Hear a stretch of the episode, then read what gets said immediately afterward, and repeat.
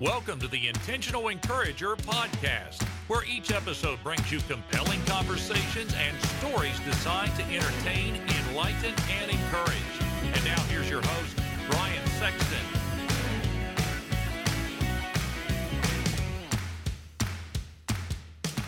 Hey, everybody, Brian Sexton. I am intentionally encouraged when I see people doing business the right way. And for the last 15 years, Damon Burton and his team at SEO National have done just that. Now, you might say, Brian, what can they do for me in my business? I'm going to tell you what they can do for you. They can help you understand search engine optimization. There are a lot of players out there in the marketplace, but you want a team of people that are going to be dedicated to working with you and helping you to understand search engine optimization and how you can show up higher on search engines so that you can bring more revenue into your business. Damon and his team are full of integrity, honesty, decency, and trust. And if that's important to you and that encourages you, I would encourage you to give them a call today at 855 736 6285 or go to SEOnational.com and get a free quote and tell them you heard about it on the Intentional Encourager podcast. Get ready for a dynamite conversation coming up right now on the Intentional Encourager podcast. And welcome into the Intentional Encourager podcast. I'm your host, Brian Sexton. Thank you for joining us again today. Part two. One, we've already done. Two, we're getting ready to do. I love these two part podcasts, and it's something new that we're doing on the Intentional Encourager podcast because I really want you to see in different parts how people are and, and talk about different things. And so this podcast is no exception with the incredible Nancy Barrows, N A N C Y B A R R O W S. You can find her on LinkedIn at Nancy Debra, D E B R A Barrows. But right now, right here, see, I'm excited. Right here, right now, you can find her on the Intentional Encourager podcast. Nancy, if I haven't scared you to death, how are you? Oh my gosh, scared me. I'm like, yes, let's do it. I'm wonderful. Thank you. And thank you for having me back. I do appreciate it. No, listen, this is this is part one was was dynamite. And part two, I, I know is going to be great. You and I, let's start here. You and I were introduced by a mutual friend of ours, Tim Song. Tim's been a guest here on the Intentional Encourager podcast. Tim's got a dynamic story. And let me ask you this before we get into your story because I'm really curious about something with you. When you're coaching clients and other people like that, how reticent are people to dive into their own personal stories? Because it feels like that people say, well, I don't know if I'll, because I've had, I've, I've approached people to have them on the podcast and they'll say, well, I don't know if I'm, I'm ready to tell my story. I mm-hmm. don't know if I really, because there was something that intrigued me. And I thought, well, if it intrigues me, it'll intrigue other people. But it feels like people are reticent sometimes to tell their story.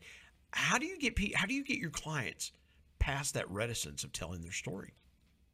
Well, you know, first and foremost it's the understanding of why that would be like we know it's scary you know and and so many people are worried if i put the true me out there what is it going to mean for my business for my work for my coworker you know people who don't know me on a personal level.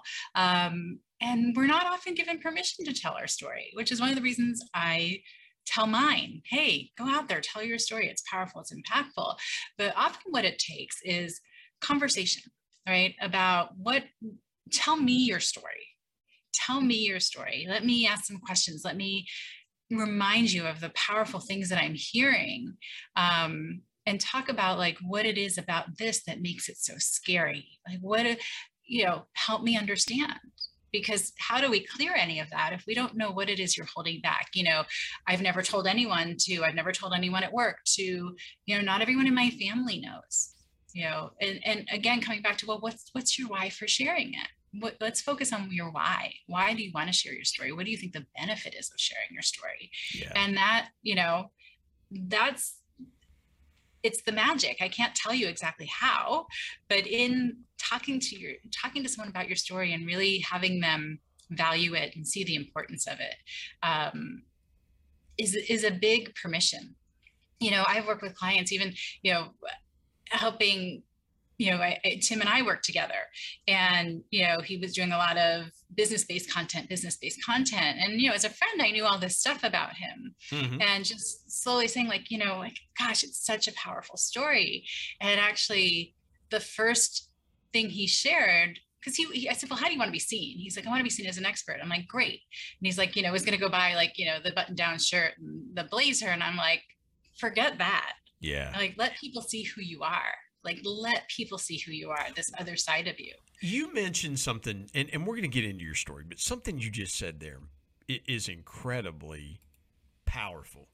You said it's the magic of telling the story. So I wrote, I wrote in my book, I remember a time years ago when I was working in the food business, and David Copperfield was coming to perform at um, a local auditorium that we were at. Good sized auditorium, really, really nice, nice venue.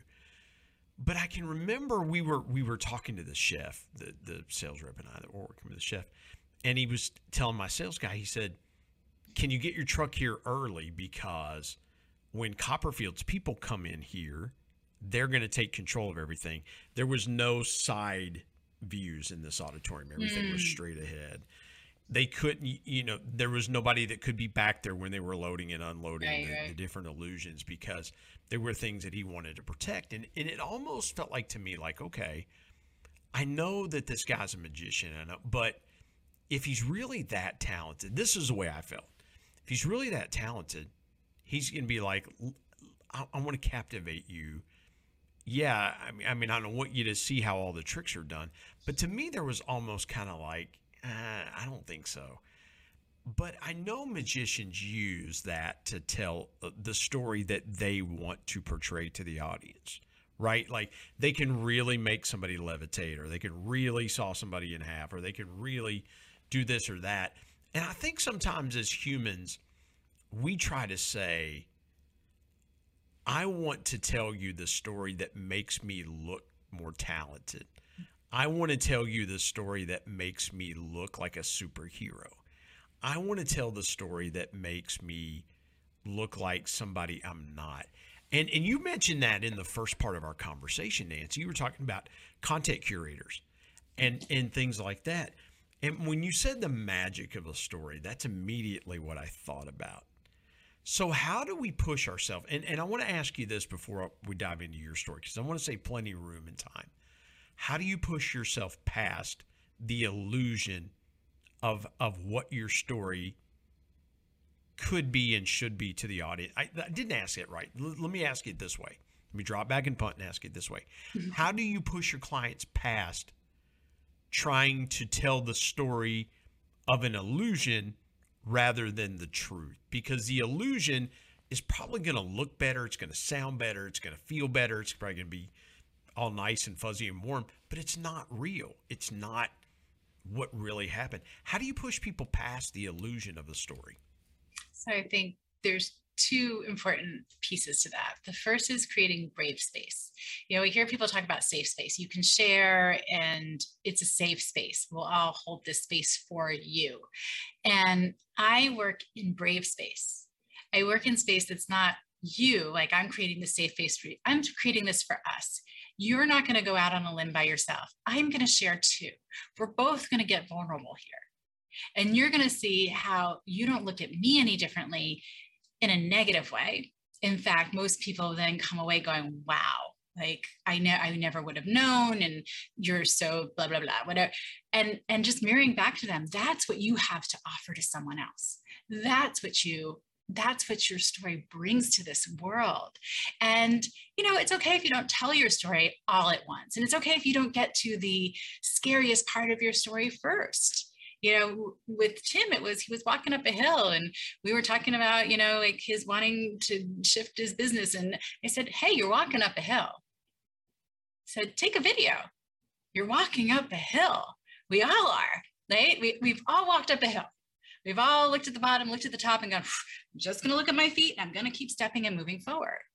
And that was one of his first shares of personal content right? Hey i'm i'm i'm shifting i'm growing i'm changing and i'm i'm hiking up this hill again kind of thing. Um, and that was just enough for him to get that response from people who said, Wow, the genuine you, we love you unconditionally. We accept you unconditionally. And that's once you've had that, it's hard to go back, honestly. Once you start to peel away a little bit of the mask, it's hard to like stick it back on and go through life that way when you've had this opportunity and you realize people actually a lot of times people don't tell their story because they don't think anyone's going to be interested right yeah. you're going to put something personal out there nobody cares nobody well guess what you will be surprised at not only is it, it's the opposite. So many people are interested. So many people will be inspired. So many people will you know for me and i know it's happened for tim and everyone else that i work with you get contacted with dms or thank you so much. I needed to hear that today. Or even in comments i've had people say like it's exactly what i needed to hear today. You know our stories reach those who need that need it in that moment. Um, and they live past us. Somebody may see uh, me telling my story uh, a year ago from somewhere I spoke or on a on, on a show, but it received them the day they needed it.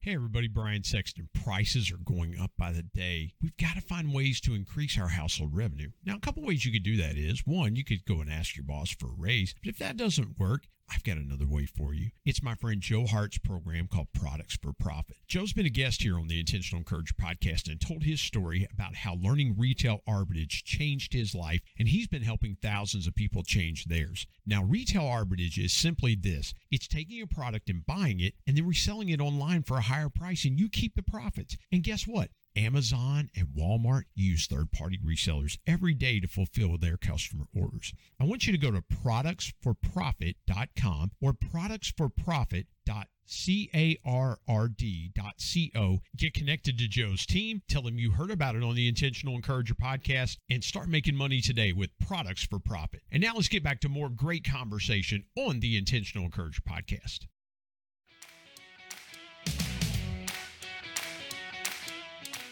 Yeah. that and is so, so, good. Yeah, stories reach those that and, and, you know Nancy, here's the thing, there's connective tissue to everyone's story because you may you may not have walked exactly the path that I've walked, but I'm sure when if we would tell each other our stories, there's some connective tissue there. So I want to be respectful and responsive and have you share your story and go as far back as you want to go. You know, go all the way back, at, you know, because you have really, really overcome some things that's encouraging. It's going to be encouraging. Folks, it's going to be encouraging, inspiring to you because you might be walking a similar road right now. I don't know. But Nancy, you, never know, right? Yeah, I want to I want to save plenty of room and time for you to tell your story. My pleasure. It's actually a privilege for me to tell my story, and I tell it because I can. I don't think people realize that that there are people who can't yet tell their story, and so um, that's why I do it. And my story is hard to receive, and I really give everyone permission to feel whatever they feel when they hear it, because I've had all those feelings too. Truly, in my journey, I felt all the same ways, um, and so I'm going to go back to the start because like anyone else in this world what i've been through has made me who i am today and so if i don't give you from the start it doesn't make a lot of sense in terms of like gosh well it's it seems too easy right it's not relatable you, you like oh I, and i say this all the time if i would have seen me today when i was 20 i would have been mad at me I yeah. would have been like, sure, fine. Look at you. You're successful. You're you're you're living life. You're happy. You're it's an, unless we share the ugly like snotty unsexy parts we're doing one another a disservice. So yeah. you got yeah be prepared for that. So the big part of my early years the story is that i was being sexually abused by my grandfather until i was 16 years old. And at 16 years old it actually stopped because um, it got into the legal system. I didn't know there were laws against this. It had happened when I was so young, four or five years old. That you know, by the time I realized it was wrong, um, I had so much shame and guilt that I had let it happen. You know, that I had never said no, and so you know, my whole life has been wearing a different mask to fit in. to make sure nobody wanted to look at me twice to find out the secret that I was like hiding, literally feeling as if my life depended on it. And I was very lucky. My core family was safe and supportive and strong. And I had that benefit. And I say I had the best of a bad situation from day one you know that supportive family i did not live with my grandfather so it wasn't a you know there were extended periods of time where they would come stay with us um, but you know, I was at a summer program and, and with a bunch of other 15, 16 year old girls who are talking about the boys they like and, you know, oh, she could kiss this one and that one, their first kiss. And the weight of what my history brought to the table in that conversation hit me like a ton of bricks. And I started Do you remember the first time that you were aware that this was happening? Because here, here's the thought as I'm, as I'm listening to this. The thought is, how does a grandfather find his granddaughter? And let's just say it. Let, let's just put it out there. How does a grandfather find his granddaughter to be sexually attractive? Right. Right. Well, and, we and, and abusive. With the first time, what, what were your feelings like the first time you can remember that this was happening? So, my memories, and this is something I learned later, how many I was missing, but they are all around when there was a high probability of getting caught. And so the abuse had been going on for quite some time at that point and i don't understand why he was taking bigger risks. I you know for whatever reason he was taking bigger risks. And i remember my grandparents had come to visit us from florida. We were living in new york and the upstairs of the house was shaped like a U. And so for those of you on YouTube, you could kind of see where at the tips of my fingers, there were two bedrooms. And then at the curve, there were two bedrooms. So these at the curve, you could see straight down the hall into the other one, basically. And I remember him pushing me down on my bed. And my mom and grandmother were unpacking in the guest room. And the whole time I was just like, please like just don't let them walk in don't let them see don't let them know please please and those were the memories right? And it's like that paralyzed i'm old enough i know it's wrong i just don't want and if it's if it's going to happen if someone's going to see just let me die right here like just let's let it. And so i was i was older i was probably more like 10 at the time um and yeah i don't i don't remember i tell people i don't know what he told me the first time that kept me quiet i don't right you know who knows? Um you know as a young child being shown love and affection you know and being special and not you know who that could have been enough right? It's it doesn't the other thing you need to know is predators don't start off at the deep end. Yeah. you know it is it's, it, there's a process that happens over time to make sure that they're quote unquote safe and whom they're going to victimize and that that person is ready to hold the secret you know, no matter what happens. And so, yeah, that was the first time that I really remember. And I was the youngest of all the grandkids. So it wasn't unusual for me to get left behind, you know, because either I was too young or too little or whatever was happening. Um, and then as I got older, you know, people were off to school, college, sports, and I was still home.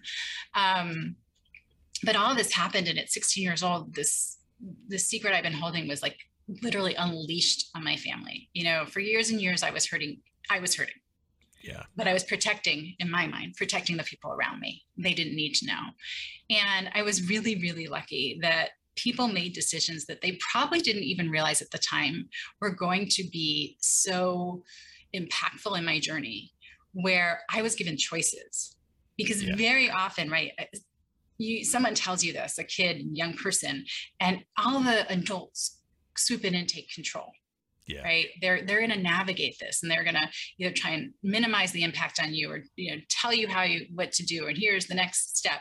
And the system does as well. Right. The system yeah. kicks in. So I was at a summer program. I was away from home and the person there asked me, told me what was going on that they had to tell, you know, that they had to report it. And they could call my parents and let them know, or I could call and let them know. And this voice that's always been with me that's so much wiser than my years that got this girl through to to being you know 50 in february um, was always there. And i'm so grateful for that voice because that voice was the one that said no i i want them to hear it from me. Like they're hearing something horrible. Let them hear it from my voice. Um, and my parents i mean bless them on the other end of a phone call that their daughter says that she's been sexually abused for years. Now, was this your maternal or paternal? Maternal. Oh it wow. was my maternal, yeah. So and and so yeah, let's let's let's go there for just a second, and and and please forgive me for hijacking this. You are good to go. This is, you know, this is your mother's father, that is now doing and has done repeatedly. It's not been a one time thing over and over and over and over. How did your mom receive the news? You, you know, and, and here's how I'm envisioning it, okay? I'm envisioning it as a dad mm-hmm. being an in law. My first reaction, if that were my daughter, is I'm going to kill him. Oh, that was that. I am. Go, I am going. I am. He's a dead man. Mm-hmm. And then your mother this is like this is my father and he's been doing this to my little girl. So take me what was the reaction like from your mom and dad? I will say that they were for the most part really good from shielding me. And it wasn't until i was older realizing like they were going through this with their daughter who gosh the the things they saw me go through devastating to them. They were also processing that they thought they had been good parents that were protecting their daughter. And now we're questioning everything they've ever done on top of processing you know this impact. And they were pretty good about not letting me see too much of it which was so brave on their part and so genius because I would have taken responsibility for it. I did everything I did see, I took responsibility for, right? I was the one doing this. Yeah. And, you know, I, to my mom's credit, she had no problem cutting ties with her dad. I was never questioned if it was real, if I had imagined anything.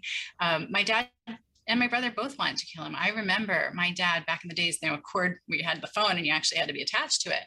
And my dad being on the phone with the airlines trying to make a reservation so he could fly to where my grandfather lived to kill him and me like pulling on the cord, begging him, like hysterical crying, like, you can't, you can't. I can live without him. I cannot live without you. Like, I need you.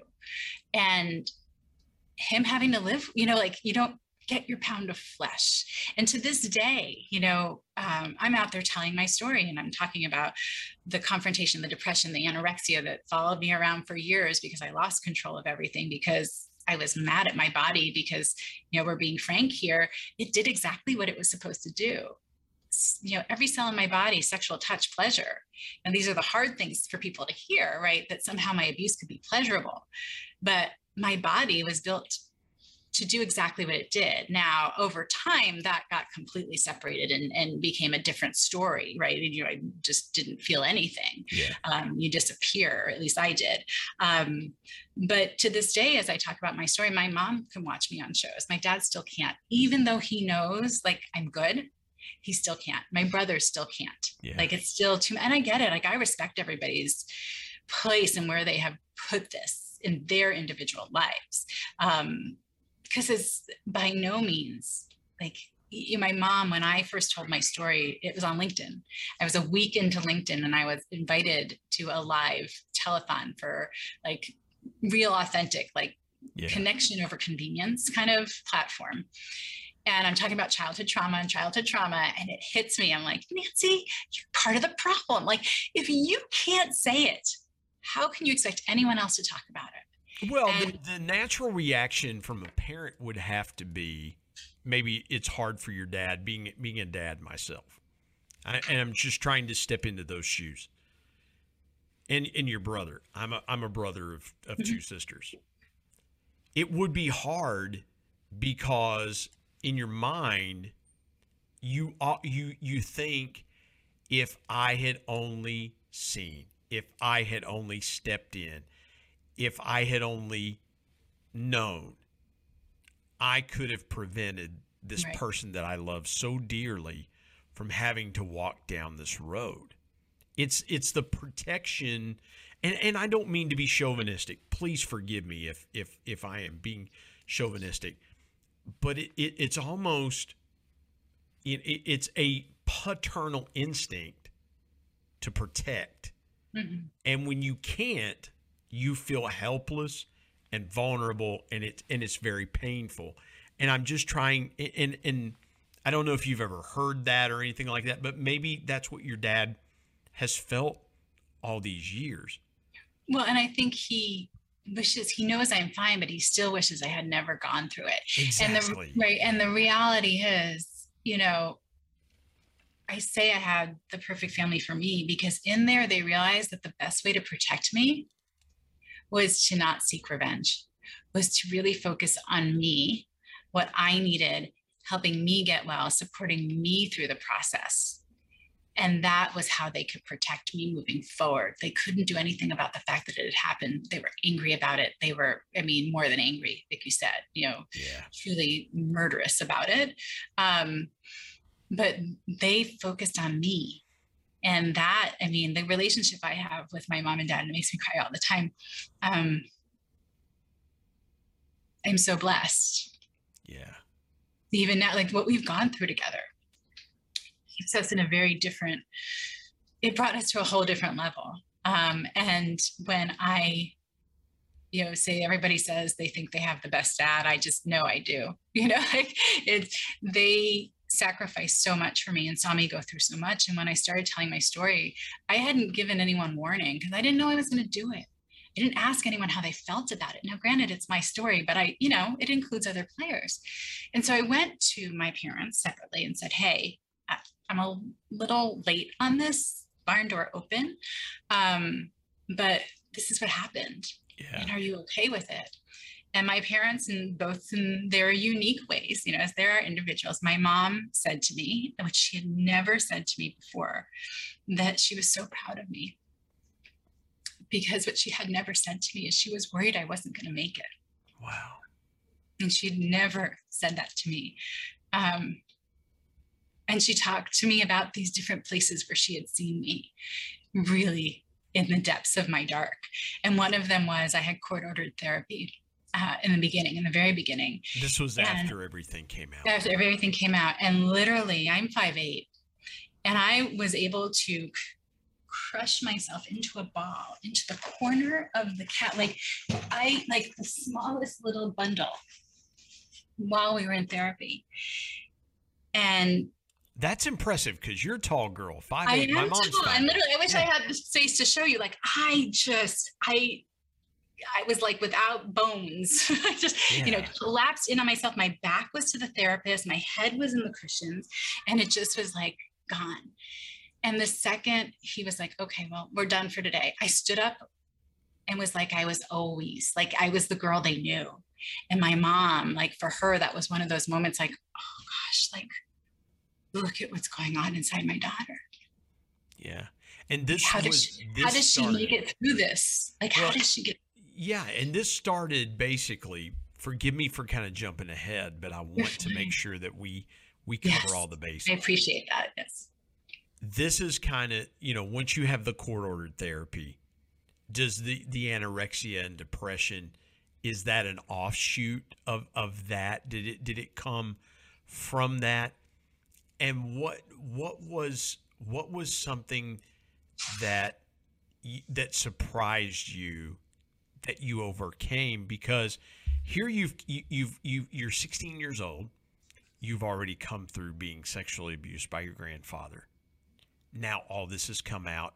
The emotions that everybody knows they're all coming at you eh, you know and and you you you said your parents did a beautiful job of of of shrouding some of those but you had to see some of those torrential emotions that were coming out your grandfather's probably going to prison for, for this.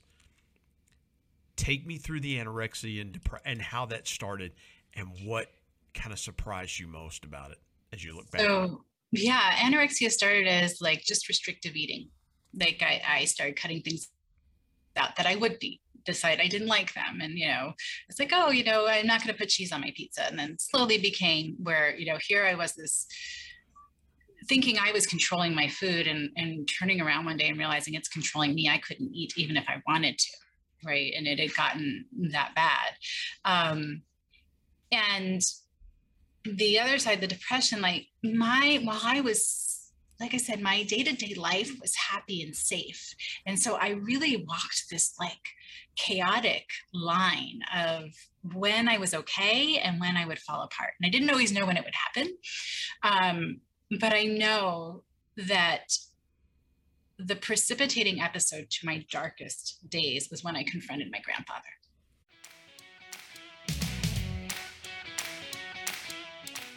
Hey everybody, Brian Sexton. You know, dreams are powerful pieces of intentional encouragement. We all have them. If you're a business owner, you've probably always dreamed of taking your sales to levels you've never seen before. I've got a guy that can help you with that. His name is Brad Norwood. My good buddy Brad has been on the Intentional Encourager podcast as a guest before, and he is a dream specialist. His company, Dream It Pro, offers incentive packages to travel to places such as the Masters, Kentucky Derby, the Super Bowl, even exotic places that you've always wanted to take your team, but you just didn't know how to do it. Brad's your guy. And oh, by the way, Brad's a certified bucket list coach, so he can help your team members achieve their personal dreams as well. I want you to go to www.dreamitpro.com and find out more, or call him directly at 479 466 6907. And by the way, tell him you heard it on the Intentional Encourager podcast. Let's get back to more great conversation here on the Intentional Encourager podcast.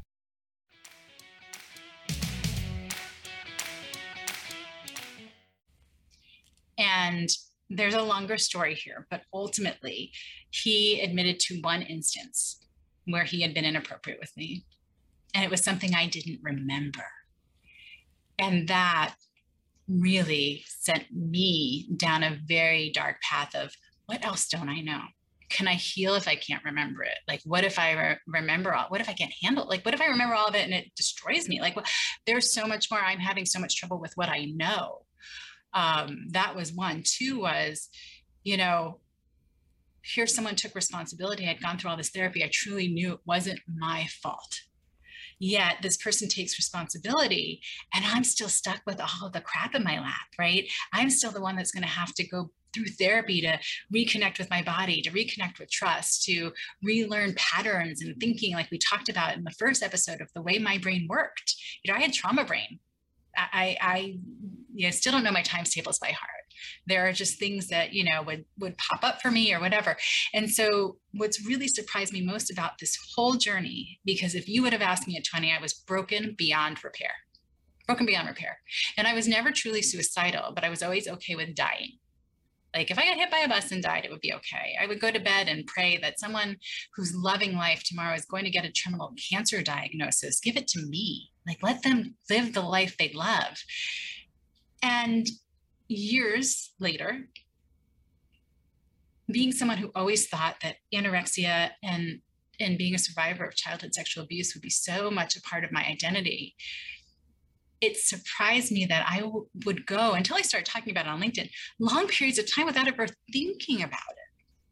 Like it just wasn't even in my consciousness or even pop up through my stuff. I remember calling one of my college roommates for Cal one day because I was reading a book and it talked about this woman having an eating disorder. And I called her, I'm like, oh my God, like it sounds ridiculous. I said, oh my gosh, do you remember when I was anorexic?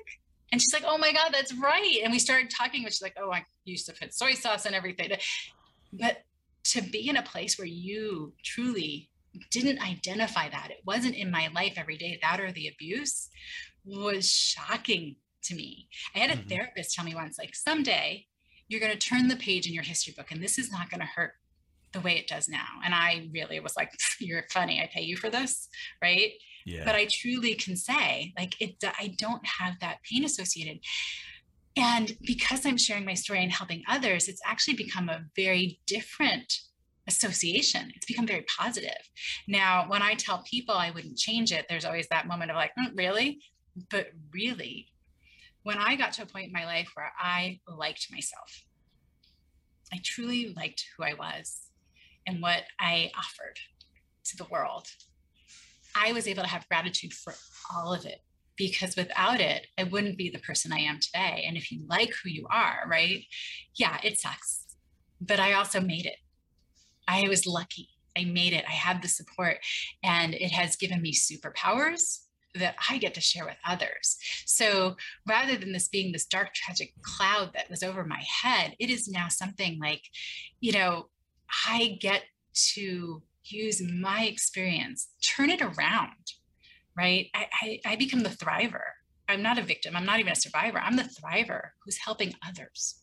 And that's a really powerful place to get. And so the realization that I would not identify as someone who had been sexually abused, not identify with someone who had been anorexic every moment of my life was the most shocking piece of it.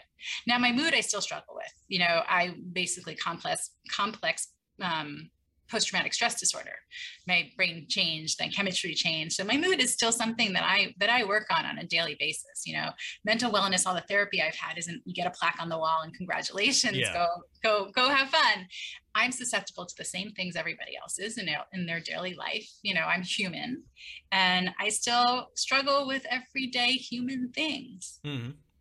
oh yeah naturally you would have to and and here's the thing nancy I think it's important to understand this is that your story is unique to you and there is connective tissue there.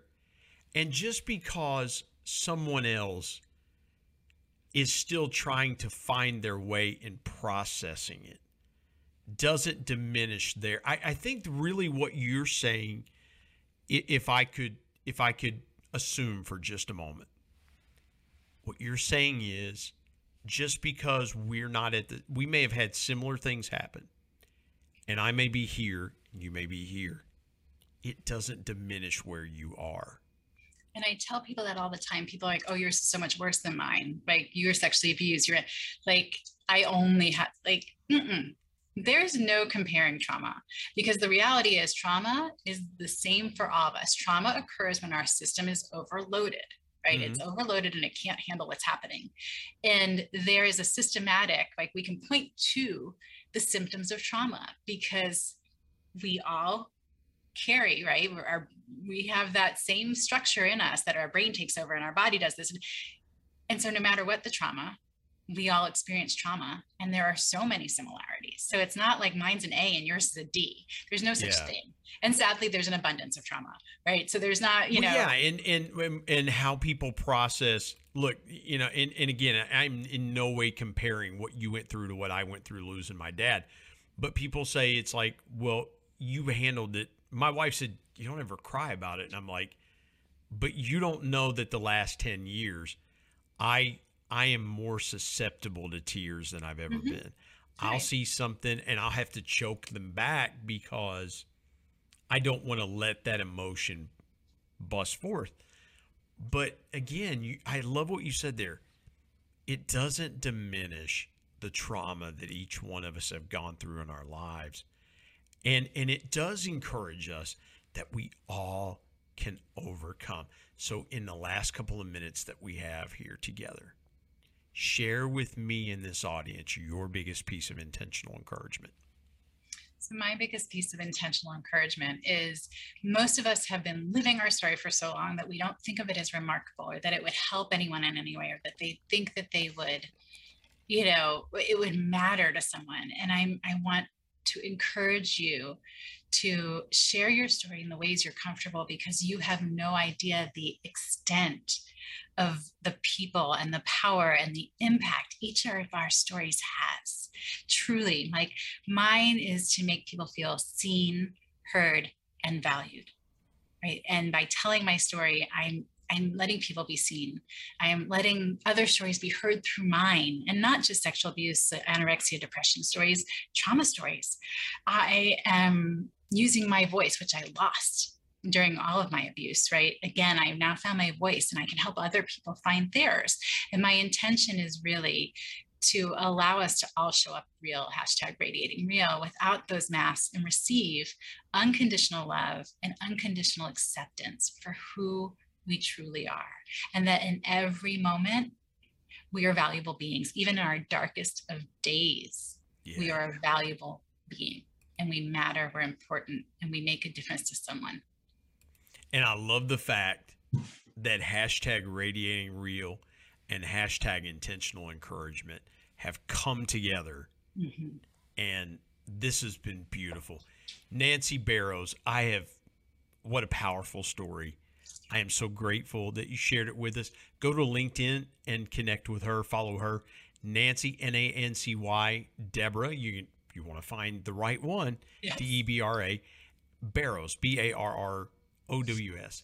Nancy, again, my sincere gratitude to you. Thank you Thank for you. joining me on the Intentional Encourager podcast. Thank you. And thank you for creating the space. And I invite everyone to join me and my co host Brian Schulman live every Wednesday, 6 p.m. Pacific, and every Saturday, 9 a.m. Pacific, where we are all about fun and sharing the good. So if you're needing that good, if you have some good to share, come light up somebody else's life or come receive the positivity from the Positive Vibe Tribe. We And you never that. know when intentional encouragement might show up there. I mean, I- I- that come on we we would love it if that's what we do we create space to shine the light on others and for people to be there for one another and and you know really have a place where it's all we're willing to be real but let's what's good who made a difference in your life this week what's something you know and i think it's there's a lot of that that's missing 100%. Nancy, again, I can't thank you enough for joining me on My the pleasure. Intentional Thank Courage you. podcast. thank you for having me here